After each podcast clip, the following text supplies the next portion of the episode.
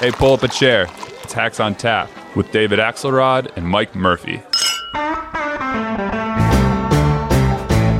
So, you know, it was funny, Ax. I was watching a little television and I thought my house might burn down because so many sparks were coming out of my cable TV as all the hyperventilating that the campaign has hit the rocks for two of the candidates. And, you know, these were these were important moments, but these things have a lot of moments and maybe voters are a little more patient than uh, those of us who watch it or minute to minute. patient or they're actually living their lives. They're not hanging on every development of the campaign. I mean, we relearn this lesson every campaign, which is that voters focus late because they've got other things going on in their lives. And uh, I mean, activists are focused. There was just an AP poll out uh, in the last day that said uh, uh 30, only 35% say they're paying close attention to the campaign, and only 22% of uh, Democrats say they know a lot about the candidates' position. So, first of all, this underscores why this these debates this week could be, uh, you know, important in terms of people f- tuning in, getting acquainted. Uh, but secondly, it underscores what we know, which is that all these events that become the decisive events on cable TV uh, often come and go. But we had a couple last week, and I think the important thing is I always judge these events in in terms of what lessons do they teach us about these candidates or campaigns, less than is this going to be uh, the end of a campaign. So uh, we had two candidates struggling. Yeah. Uh, uh, Pete Buttigieg, the uh, young mayor of South Bend, Indiana, was uh, had to get off the campaign trail because there was a police involved shooting uh, in his town that roiled the great divides that we've seen in cities uh, across the country. And he struggled to uh, deal with that issue. Uh, and you, you, his town hall meeting in South Bend, probably the first town hall meeting in South Bend, Indiana, that was televised nationally, which is a reflection of how well he's doing. But l- listen to a little bite of this. The effort to recruit more minority officers to the police department and the effort to introduce body cameras have not succeeded. And I accept responsibility for that. Do you understand? Get the people that are racist off the streets. Reorganize your department. You can do that by Friday. Yeah, he's learning about life in the faster lane when you go from 1% world near the top. You know, I took a couple of things away from all this because, you know, it, as you say, it's not only a, a measure of the thing, the problem, but how they endure it and how politically adroit they are at handling it. And I, I was a, a little surprised. I mean, it really hangs a lantern on his big problem, which is the all brains, all head, no heart. And I thought, you know, he was doing kind of the McKinsey problem solver and he was taking responsibility. Kudos for that. But he didn't really emotionally connect to the pain, which is a skill you need as president. The, the other thing that amazed me is they have known this is coming for a long time. Not this particular shooting, but other problems in the police department. They have that issue with the tape that they the fired. Judge He had. fired the African American police chief. It was very popular. Who was Yeah, taping so- taping other officers secretly because he thought they were uh, making racist comments about him. And arguably illegally, which is you know why the tape is tied up. But I I saw one of the things that Mayor Pete did this week or last week was he went to the ceremony for the new rookies, and there were I think five or six white officers sitting Right. there, and I thought, why not have somebody who's politically smart, or why didn't they back at home, getting in front of stuff they know is coming? Because if you're a governor or a mayor, an executive job, and you're off at the Hog Festival running for president, trouble is always going to pop up back home, and you need to have a good team on top of things to get in front of them. And there appeared to be none of that.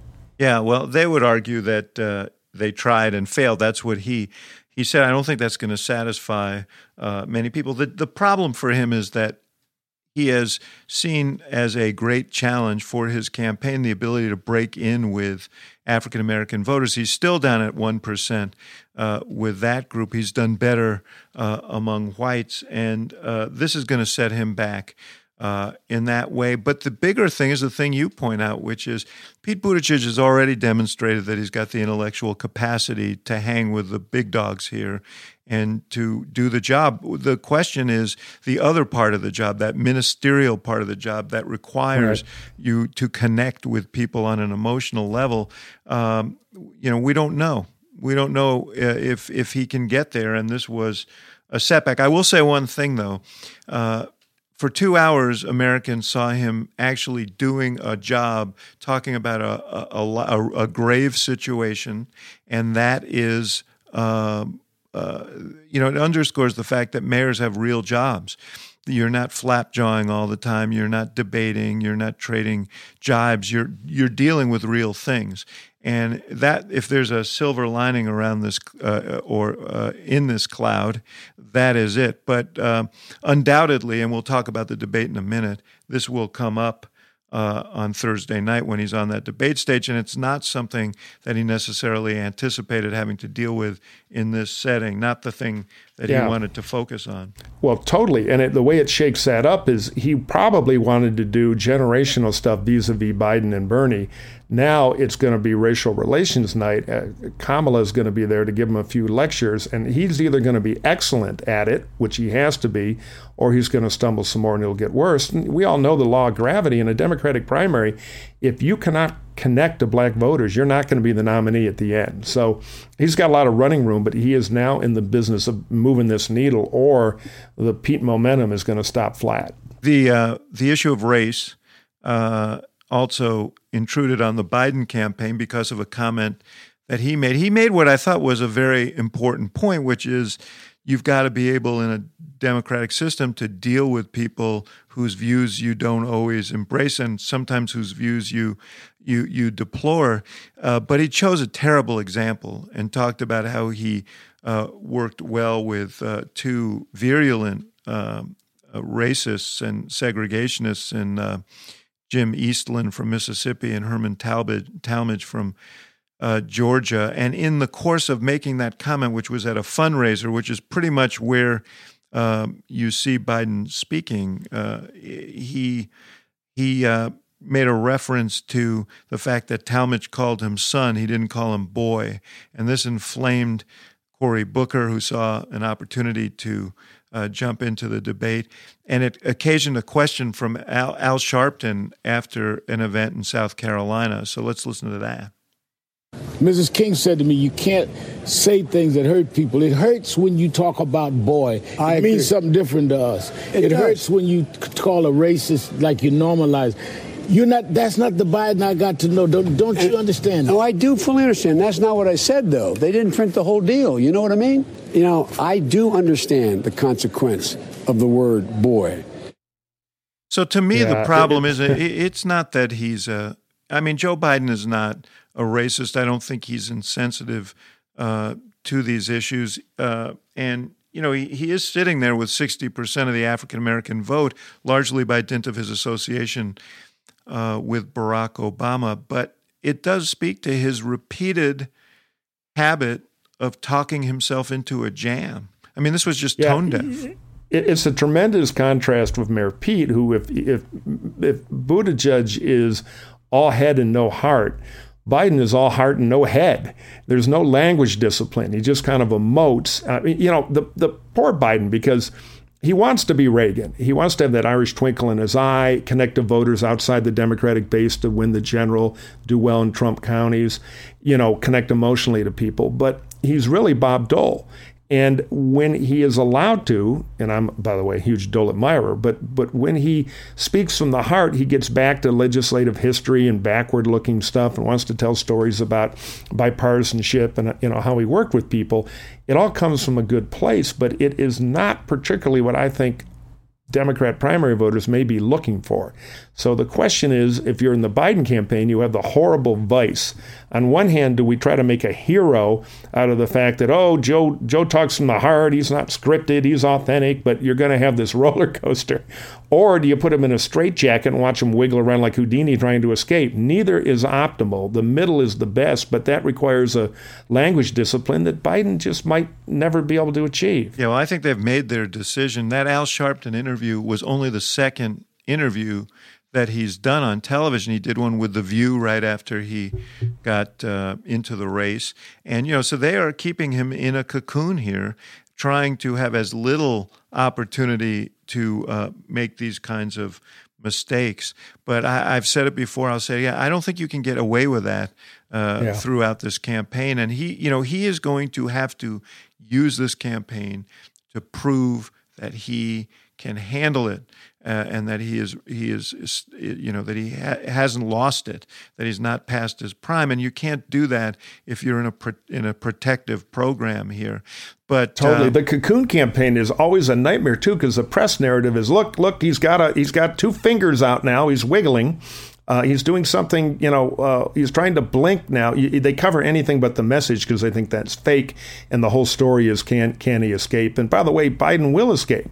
The best cocoon in the world can't not let Joe Biden be Biden. You know, older guys have been in politics a long time, don't change. Biden will talk about bipartisanship forever to his credit, but maybe not to the joy of the campaign would like to get him on. Well, if you're going to talk about it, just don't talk about it and use segregationists as your foils for the story. That was the tone deaf part of yeah. it. You know, I mean, I think this bipartisanship thing is central to his message, and it'll either fly or it won't fly. It won't fly with young activists probably, but but it, choose the right examples. And this this has been a problem throughout his career, but it it could be exacerbated by the fact that the man is seventy six years old.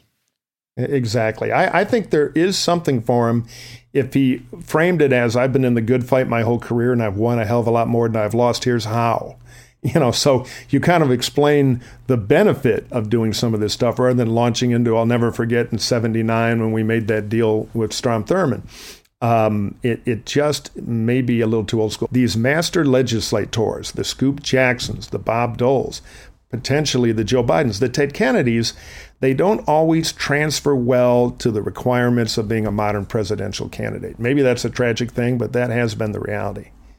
And you know, he grew up in a time when you had to go to the post office to buy stamps. But that's no longer true, is it?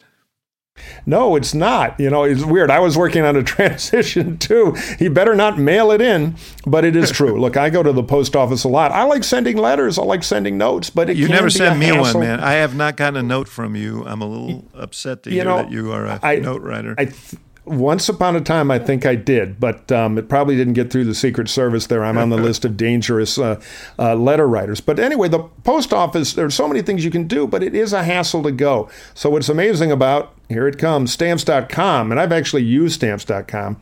Uh, in my business, it's a real time saver because it adds efficiency because you can literally have like the post office in the drawer of your office. That's right. Whether you're a small office sending invoices, an online seller shipping out products, even a warehouse sending thousands of packages a day, stamps.com can handle it with ease. You can do it all right from your computer, and you can buy stamps as well without leaving your home, and they'll get sent to you, and you get five cents off every first uh, class stamp, and up to forty percent off priority mail. So it's a it's a good deal. Exactly, and you know what? Because you and I know people, our listeners are going to get a special offer that includes a four week plus free postage trial and a digital scale, which is pretty cool. It's not enormous, too, so it, it adds to the efficiency.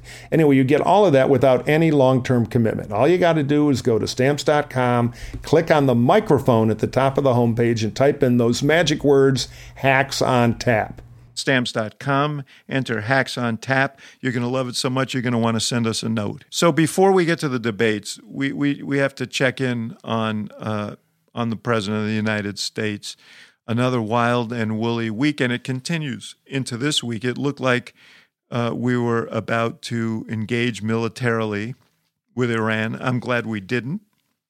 But uh, according to the president, we were 10 minutes away when he learned that there'd be civilian casualties.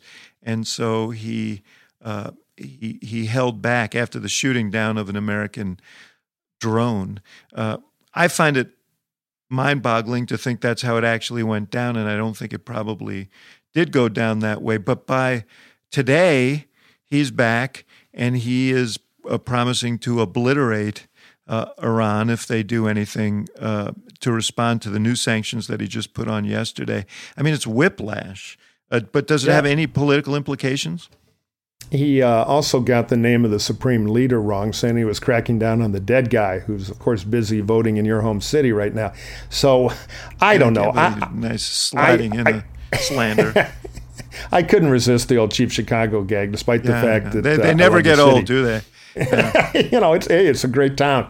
Um, look, I, I think it was total kabuki theater where he invented this thing that you know when it, it's all about the the people. For me, I, think this was classic Trump, where the the rhetoric is always irresponsibly bellicose and the actions are timid. I mean, he wants to be the peace and prosperity candidate, and he has enough kind of animal cunning to understand that if he gets into an escalation chain, he has lost control. And then all of a sudden, a lot of his life over the next two years is dealing with the various conflicts we could have with the Iranians. So I, I don't believe any of the, the story he told. I think because he'll never be on the cover of Grand Strategist magazine, I'm glad he didn't start an escalation chain without knowing where to end it. And I have a secret theory quickly that the the Korean thing has informed a lot of thinking around the world. There's an outlaw regime making a lot of trouble, horrible people. They act up a little, and what do they get? They get a summit and the legitimization they've craved for decades. So the Iranians, who have been pushed back away from the nuclear deal, do a lot of bad stuff. I think have decided to poke around, make some trouble, and then send the back channel that, boy, we need a big peacemaker to come over here and, you know, make a deal, which of course would liberalize trade and give them everything they want. So this could turn into North Korea too. We'll just have to wait and see. He also gave uh, the Saudis a hall pass for the Yep. For the uh, Khashoggi assassination this week. All of this sends signals to the world. My question was, does it send any signals to American voters, or is is it just uh, maybe what your answer was? If he had actually gone to uh, military strikes and this thing escalates into a military uh, uh, a military engagement, that is bad for him, and therefore he will not go there. Yeah, I think you know you you win the beginning because you're the commander in chief, but then you live with it for a very long time. And again, as the peace and prosperity candidate, it's not in the reality script. But we'll see if the Iranians keep pushing. He's in a corner now, and there is a point where we cannot let them fool around the Straits of Hormuz. I mean, they're they're acting up, looking for, I think, attention, not conflict. They've been rational in the past, but if not, they, they will get conflict. Though I think the first casualty of this whole adventure will be the, the guy who really would like to light it up over there, which of course is uh, uh, Mr. Bolton. Who, if I were him, I would Google Steve Bannon because now that I turn on television and see the master strategist, you know, Bolton is driving everything.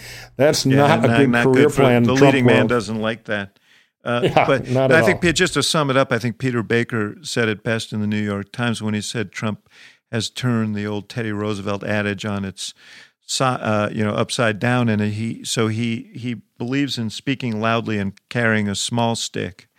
Uh, and you know, so we'll see how that how, how the American people uh, process this and where this this uh, crisis goes. Talking about stress, uh, everybody feels stress at times. Now there is this thing called Talkspace. Tell me about Talkspace.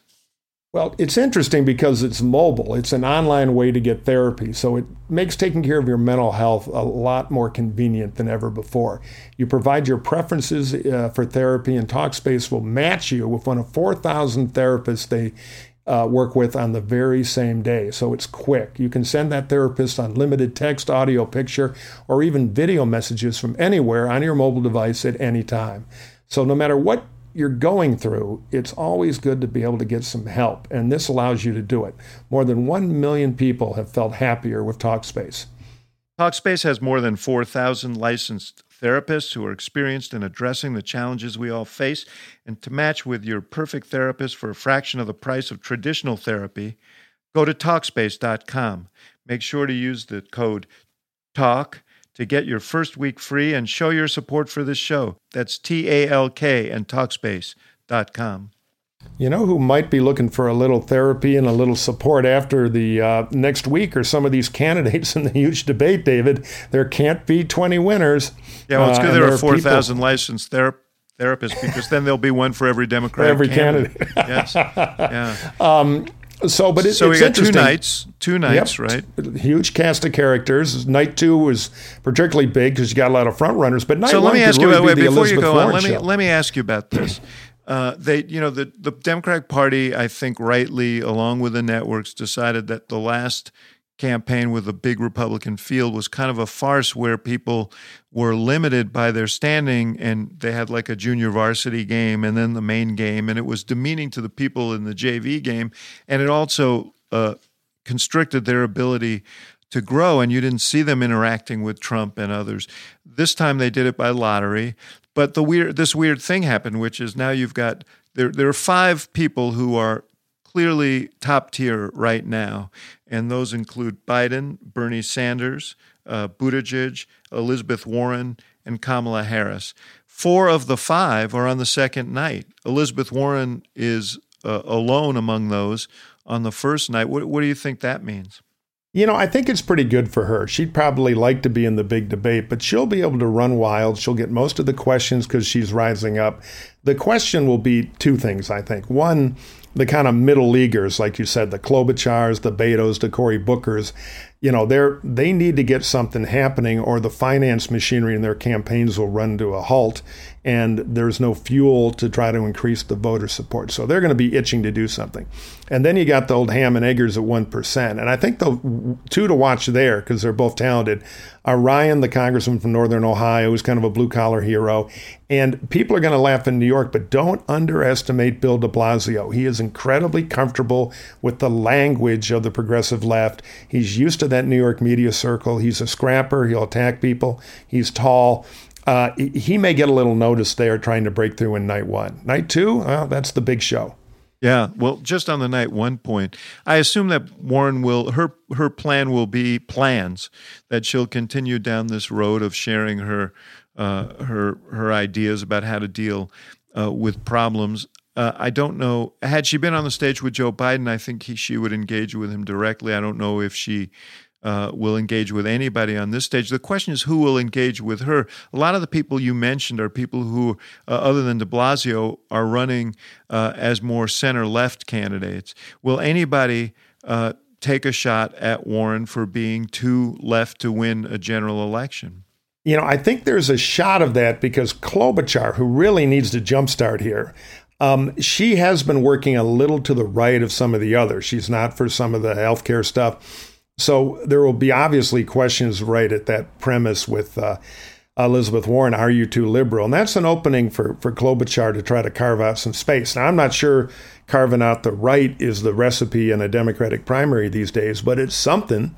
And yeah. my guess is her finance stuff. You know, we're going to get the new finance report at the uh, beginning of next month, and uh, she probably needs something to happen to jumpstart that. So that could be her opening. Well, the right is still left uh, uh of center in uh, sure. in the parlance of larger politics. But she, uh, you know, I think her problem is that Biden is taking up a lot of her space. His argument is that I can speak to uh, white working class voters, that I'm a, a, moderate, that I can work across party lines. That's very much her message as well. But she could use Warren as a foil uh, for some yep. of that. The other question to me that I'm going to be watching uh, closely is what Beto O'Rourke does. You know, he started off um, as the f- flavor of the month after the election of 2018. There was a lot of enthusiasm about it. He's lost momentum. He's in that he is a one percenter in some of these polls uh, or close to it. Uh, he also probably is struggling on money now uh, and needs to develop uh, his or or, or uh, refine his identity in this race. Why is he running? The the other one yeah. is Booker, and they'll be flanking Elizabeth Warren, Booker, and uh, Beto. Uh, you know, Booker um, is a very charismatic guy, African American, got an interesting record uh, from Newark, um, but he hasn't broken through here. What does he do to break through? I mean, these are. Yeah, that's the question. You know, they're both performers. Beto and Cory have both done well in the smaller arenas of their home states. So you never want to totally bet against somebody who's had a hit record before, not having a hit record again. I think Cory will be a little frustrated because he engaged with Biden, which was good for him. And now Kamala is going to be able to kind of take his act and go score with it on the big debate. But I, I, think they're both going to be on the balls of their feet trying to break out with something. Amy has that ideological move. I'm not sure what the Beto move is. It might be the kids at the border, an issue he's been strong on. And, uh, and Cory, you know, he is a talent in search of a bit of a message, and maybe he'll break through. We'll see, or at least get something going. But all the people you mention are people who are stressing their ability to reach beyond the Democratic base. Um, even Cory Booker uh, has made that a focus. So, if there's if there is uh, any sort of conflict, even oblique conflict in this debate, I think it will be between the idea of a candidate who speaks strongly to the Democratic base uh, as represented by Warren. You mentioned de Blasio. He, he doesn't have much of a base right now, but he does speak to uh, the base. And some of these other candidates who may make the argument that the Democratic Party has to go beyond that. And it may be for them smart because it's a better finance fundraising argument, you know, process oriented than a pure voter hearts and minds in the primary. But that's okay. Amy Amy needs money to get something going in Iowa to break through in the voters. So for them, probably first on their mind are the five to six thousand donors they want to try to connect with who can go raise you know significant money for them. Beto has that fundraising base through the internet. Maybe he can re-energize them. Now, so night the, uh, two is the oh go yeah, ahead. night two. No, night two. Let's. Uh, that's the that's the one where all the other top tier people are, and the front runner, Joe yeah, Biden. Titan night. And you got Yeah. Bernie, who's got to figure out some way to get back in the race because, you know, in the last three months, he's essentially been a meal for Elizabeth Warren. Well, this is Uh, my theory. My theory is that he he has already basically proclaimed that he's going to go after Biden in many different ways on his vote for Iraq, on um, uh, on some of his economic positions, on the notion of bipartisanship, um, and you know, my feeling is that his target is as much Elizabeth Warren as it is Biden. That he wants to reclaim the mantle of the left, and he's going to use Biden a- as a foil here. One of his problems is it's the same. It's it's virtually the same attack that he ran against Hillary Clinton, and he runs the risk of uh, sounding like a golden golden oldies album there. Yeah, you know, I remember in the last primary, he was not that good at attacking. What what Bernie likes to do is his speech. You know, I remember when he shook up the media team and made his own ad, he got the camcorder and put it on the table and basically did his stump speech. So, will he be adroit at the back and forth and kind of grinding down? I do think Biden has an opportunity. The, the one good thing about being beat up for two or three weeks through self inflicted mistakes is the expectations are low. And he may break through if he's really good on race, if he's prepared, if he has some, again, long shot, but some language discipline. Who knows? Biden could kind of overachieve a little. I think Mayor Pete is the biggest loser so far because he's not going to get the easy generational thing. He's going to have to talk race. And Kamala has a real path into dominating a lot of the debate because a lot of the topic will probably be race relations. the only top tier woman there as well.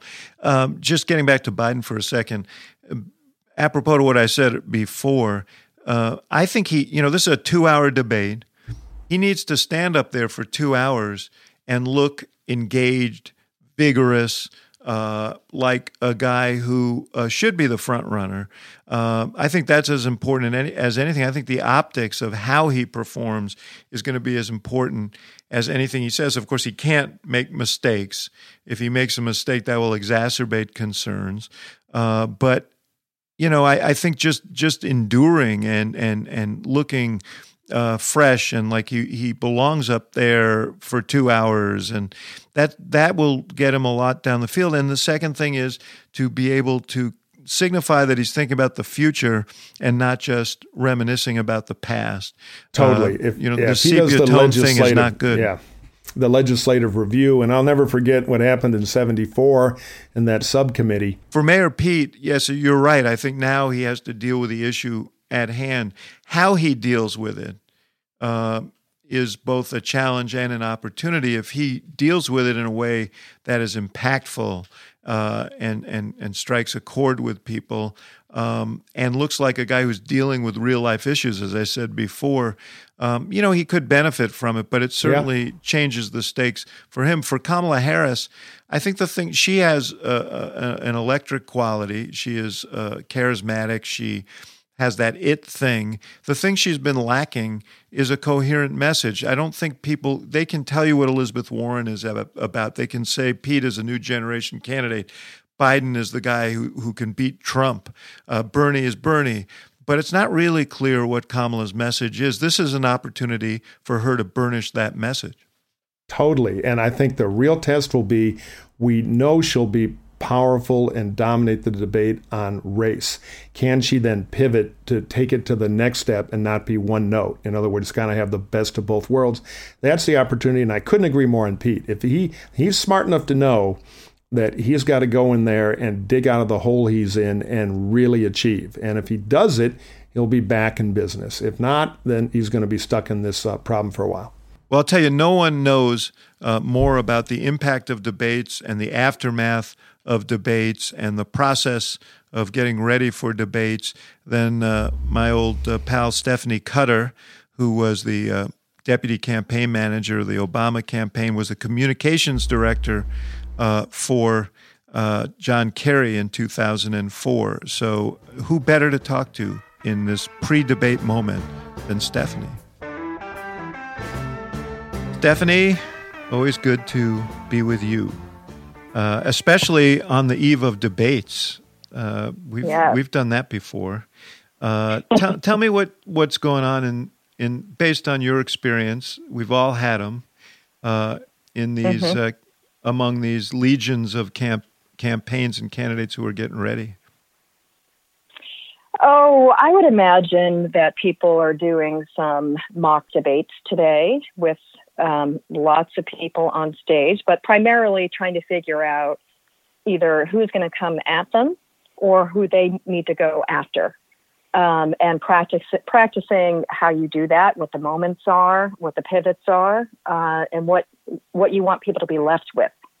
One of the things that one of the things they must be working on is trying to keep these answers to sixty seconds. I right. remember how we struggled with that with Obama. Mm-hmm. That was not mm-hmm. his forte and he didn't like it. Uh, yeah. But it's hard, you know. They're used to getting a ton of time, and now they they have, you know, they're going to get gonged. Right. I think it's going to be a particular challenge for people like Mayor Pete and Beto, and who are really known for, you know, their thoughtful answers, which are not confined to 60 seconds. Other people are going to be more disciplined about it. I, I have a feeling that Elizabeth Warren is going to pass the test pretty mightily. Yeah. What about what about what about Biden? You know, Biden. Uh, we know he's long-winded. However, he's a good debater. Yeah, he this is. Not his first rodeo. Yeah, the, and, yeah. You know, mm-hmm. that's a really good point. I mean, eh, what about the mm-hmm. experience of having been on these stages before? Right. In 2007, 2008, he did a number of them. And it, it's hard to debate 10 people, or I guess nine plus you, um, on the stage at once. Um, in terms of the, the, you know, one of the things that I was thinking about, I had a candidate ask me, well, what would you do? I said I tried to find a way to turn the conversation back to yourself. you know, yeah. whether that's through uh, an attack on someone and their rebuttal, and then it comes back to you, try to find a way to pull the conversation back to yourself. Uh, because yeah, of such a limited time. A, a, natural skill for most politicians, and I think I think that will be the instinct because they're going to figure out pretty soon. It's not really a debate; it's a joint appearance. What would you tell Bernie, who's kind of lost a little momentum to Elizabeth Warren? She won't be there on night yeah. two, but he and Biden are both trying to hang on to something while others are moving up. What, what kind of advice would you give Bernie on what to do, how to use his time? Well, I think that everybody is expecting the Bernie versus Biden show um, and how Bernie is going to define himself compared to the center right candidates, which would be Biden, uh, who's taking up the most oxygen, um, as well as Beto and probably Mayor Pete. Um, you know what what would I do if I were Bernie? I would be detailed about the plan. uh, that he's put out. Um, he, you know, he is the only one uh, that has a detailed plan for Medicare for all, uh, which is, uh, you know, a big piece of how he's defined. Um, healthcare is such an important topic. Um, and it's really, you know, Medicare for all versus the others who want to keep a pathway for, for private insurance, uh, take a staged, phased in approach, what, whatever it is. Um, it's really Bernie versus everybody else in that regard.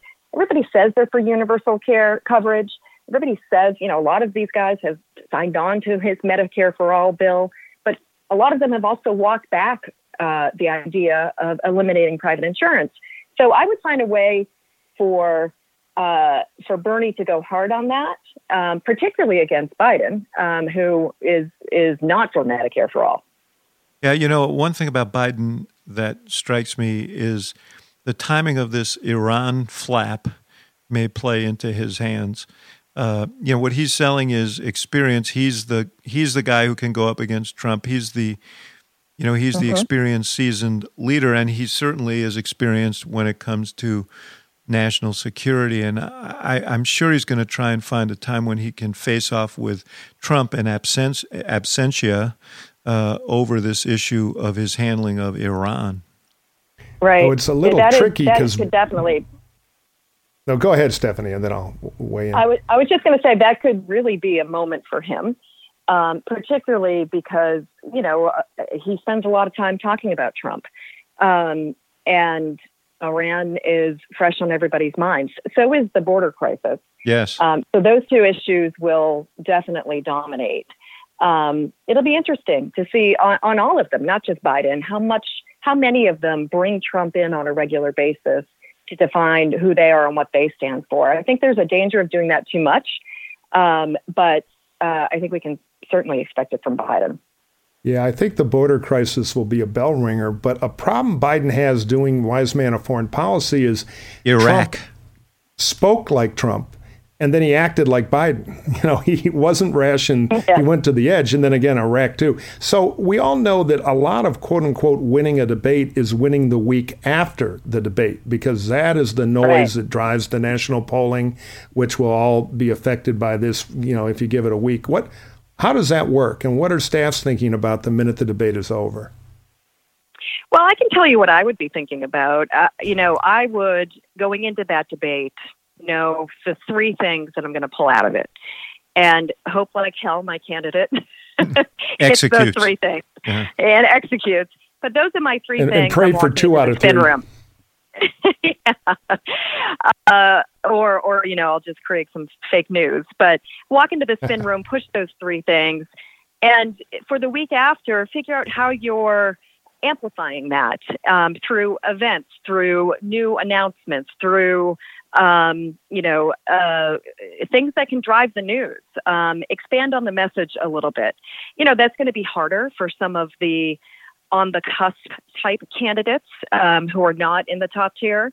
Uh, but for Biden and Warren and Sanders and Mayor Pete and even uh, even Beto and uh, Senator Harris, they should be thinking about what's the five to seven day strategy, not just what's happening on that debate night. There's there's also an, there's. I'm sorry. Go ahead, Stephanie.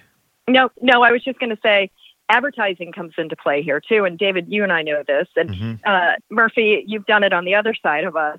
Uh, but I'm thinking back to uh, the first debate of uh, Obama, uh, President Obama against Mitt Romney. What a disaster that was. But we pivoted pretty quickly um, and uh, went up with advertising the next day.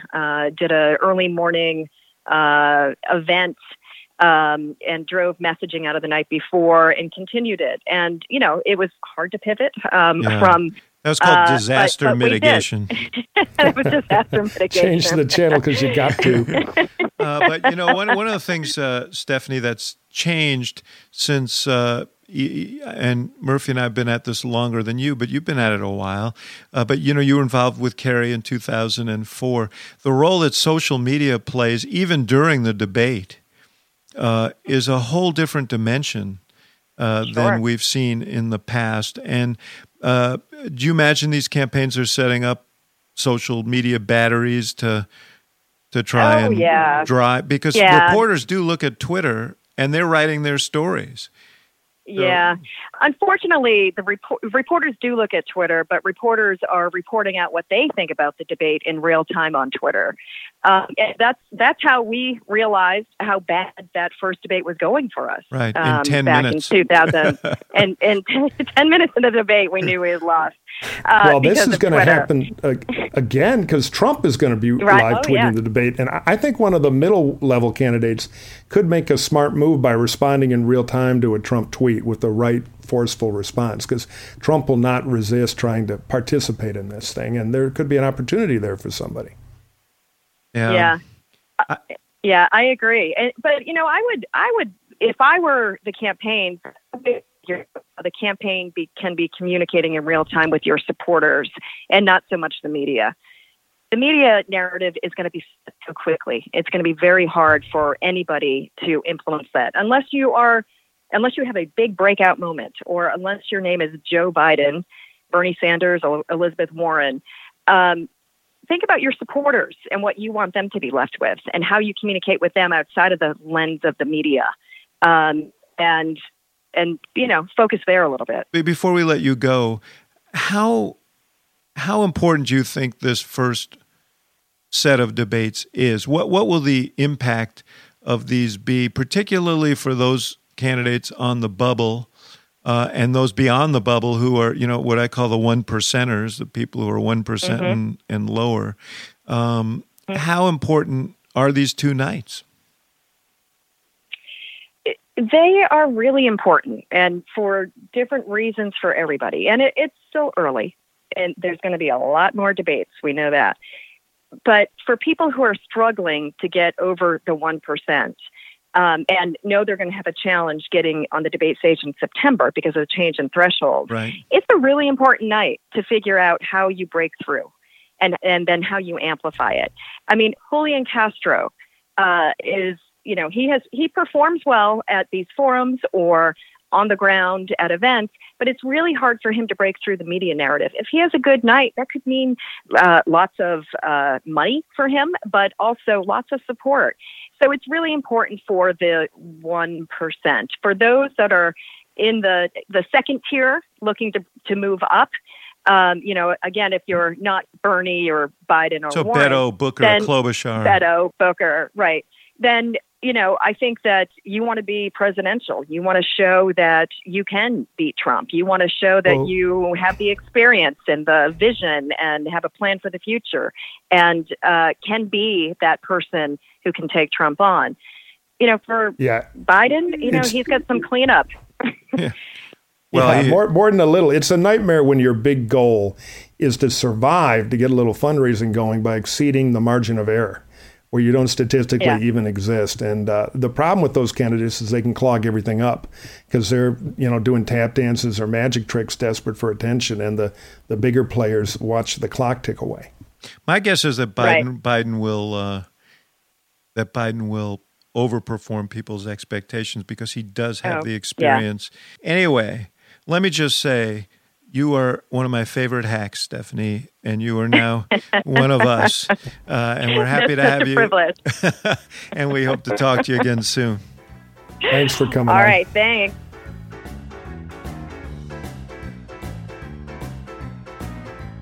I bet a lot of candidates wish they could uh, get a little debate insurance. And insurance is something people procrastinate on. I know I do. It's just, it, it's wearying at times. Well, procrastination on insurance can actually work in your favor. For example, if you need life insurance, but you've, like all of us, has been putting it off, congratulations. You've managed to procrastinate just long enough for technology to make it easy. Couldn't agree with you more. Not the thing I love doing most. So anything that makes buying insurance easier is good. And Policy Genius is the easy way to shop for insurance online. In just two minutes, you can compare quotes from top insurers to find your best price. And Policy Genius doesn't just make life insurance easy, they can also help you find the right home insurance, auto insurance, and disability insurance, if not debate insurance. so, candidates, anybody, loyal listeners, if you need life insurance but have been busy doing literally anything else, check out Policy Genius. It's the easy way to compare all the top insurers and find the very best value for you. PolicyGenius.com. Nobody wants to shop for life insurance. That's why they made it easy. Well, Axe, it's time for mailbag. Our listeners who we love, we'd like to hear from you at hacksontap at gmail.com. I think we got a couple of interesting ones this week. We got a bunch of interesting ones. I, I wish we could uh, do them all. It's a smart group of people. So we got this question from Caroline uh, that is really at the heart of a debate within the Democratic Party. Uh, she said, though the popular vote is trending solidly towards the left, the Electoral College makes it such that rural and typically more conservative voters have an outsized voice in electing our next president. How do Democrats break through to these voters, and how essential is it for Democrats to make inroads with some of these rural voters to win the 2020 election? This is a thing you hear a lot. You know, uh, uh, Trump won Wisconsin, Milwaukee didn't vote. Trump won Michigan by 11,000 votes. Uh, uh, Detroit had a very uh, light vote in that uh, election. Young people did not vote in large numbers in uh, 2016. Uh, is the challenge to mobilize the base, or do you have to do a little of both? I'm in the little of both category. What, what do you think? Well, I've got to start with a quick historical question. You know who invented the Electoral College? Alexander Hamilton. That is the one song that didn't make the musical. What the hell were we thinking? It would have been a this hit. Is, just to prove that Murphy is college educated. But anyway, go ahead. well, correspondence uh, college. So I'm of the school that a, a, little bit of both, but if there it is a choice between running up San Francisco another 100,000 votes or getting into some of those far suburban, exurban counties and rural counties full of kind of older, cranky white voters, it is obvious that that is where the fulcrum of the election is. And I think one of the things that Dems have to figure out is while all the short term incentives in the primary are often, or at least perceived to be, to capture the progressive vote, the regular vote is watching some of these debates too. And they got to be careful not to give Trump too many tools because I don't think, you know, some of these issues. And he will be live tweeting, by the way. Oh my you know God, totally. Tr- trying exactly trying to hijack it. But if you're in Pasco County, north of Tampa, or Macomb County, places Trump did really well, Luzerne County, Wilkes-Barre, um, they ought to have those voices in the back of their head because this is not about running up the score in New York and California in the general. So Robert, who says he's a graduate of Mike's high school, go, go Blue Devils. Devils. yeah, yeah, uh, Grosse Pointe Park, asks a. Uh, asked this question Would you agree that Iowa and New Hampshire having outsized influence in the nomination process is unrepresentative of America? Uh, I'd say this is particularly true on the Democratic side, where we rely on two largely white states to select a candidate for our majority minority party. You, you hear this question a lot as well. I have to say, I'm a defender, maybe because uh, Iowa uh, thrust uh, Barack Obama toward uh, his election, and it was Iowa's embrace that really launched him as a candidate. But um, there is something about these states and the process within these states where candidates actually have to meet voters uh, and actually have to respond uh, to uh, to questions as candidates for other offices would, and has to interact and have to, has to have to appeal uh, on a kind of retail basis that I think is important.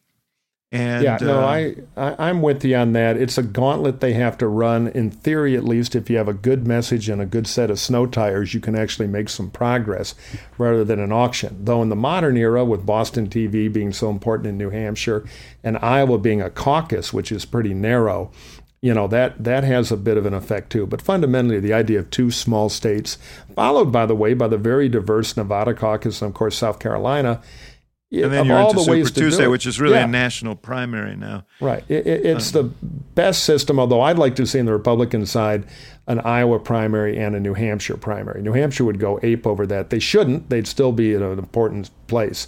But uh, the caucus is a narrowing deal. So we heard from our old buddy Mark McKinnon, uh, a, a, living legend, a legend hack uh, in his own right, who we have to get on this show. Uh, and he said, I know you couldn't be paid enough to go back into the human microwave. He speaks from experience. But if you had to, which campaign would you least want to helm? Uh, and you can go first. I imagine Trump would be at the top of your list, huh?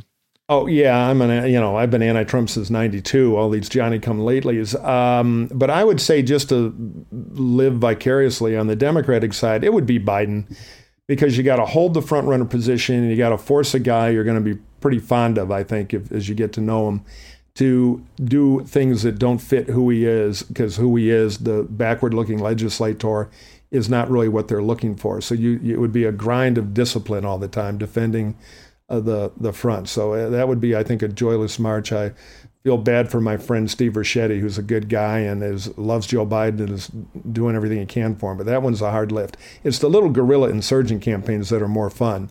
The Buttigiegs, the Warrens, things like that. Yeah, I mean the the joylessness is is a really important point. Campaigns. I remember when uh, we started the Obama campaign, and one of the first things that he said to us as a group was, "Look, this is deadly serious. Presidency is a, a you know is it's the it's the most important job on the planet. Uh, we're trying to make change here." But he said there should be joy in the pursuit. There should be, and if and if if there's not, we're doing something wrong. And I have to say, it was a joyful, even on the bad days. Um, we had we had a good time. We had a good time with each other. One of the things that I think reflects um, some problems in the uh, Biden campaign. I said it last week, but we saw it again in this incident with uh, his comment about the segregationists. Is you saw a lot of comments from unnamed staff after yep. the fact saying, well, we tried to tell the old guy not to do it, but he did it anyway, and so on. That is a bad sign for a campaign. A, totally. a, a campaign that is working properly doesn't have that kind of the, uh, leaks. Dis- I c- couldn't imagine uh, doing that uh, in the Obama campaign. Everything was within the family. Uh, and there wasn't this kind of uh, of dissonance. So that would be a concern. I mean, there are other you know, it, you're absolutely right that it is great to be the insurgent. I've had that experience. At some point, um, though, uh, an insurgency that goes nowhere uh, it can be a dispiriting experience too. And I think, you know, you're going to see some of these candidates fall by the wayside uh, come fall for lack of money, lack of invitation to the fall debate stage, uh, lack of traction. Uh, I wouldn't want to be over there either. Yeah, it is a you know the great thing I've never had more fun in my life than working with McCain in 2000, and the fun Which is was one of the legendary nowhere. campaigns. That, you know, Well, I, thank I think you. about it often because you guys put the press on a bus with McCain, and they literally talked to him from morning to night. I mean, it's almost unimaginable now. Well, authenticity was our calling card, and we had nothing to lose. That's always the mother of campaign invention. The problem is it starts working, and then the forces of empire pivot around and out resource you to death. So it often ends in tears, but it's the best ride you can have. So I, I just want to quickly echo on the staff thing with Biden. That is a horrible cultural sign. Somebody's head ought to roll because what it really says is the staff are all thinking about their next gig, not about how to how to die trying for Joe Biden. And it, it is a troubling thing, and it Biden deserves better.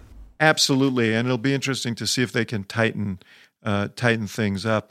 So that's about it for us now. We will be back with a special edition of Hacks on Tap uh, in the morning the morning after uh, the Thursday debate to just wrap up what we've seen and see how smart or not smart we were uh, in this pregame show.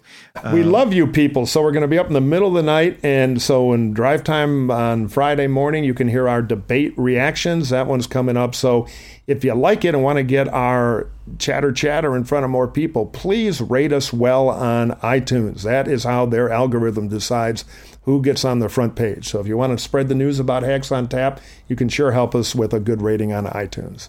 And Well, Hacks- algori- algorithms r- rule. We know that. And keep your Yeah. keep those notes coming to hacks hacksontap uh, at gmail.com because we uh, you're, you're sending us great stuff and uh, we want to hear from you. So we'll see you after the debate, Axe. See you on Friday. All right, brother. Thanks.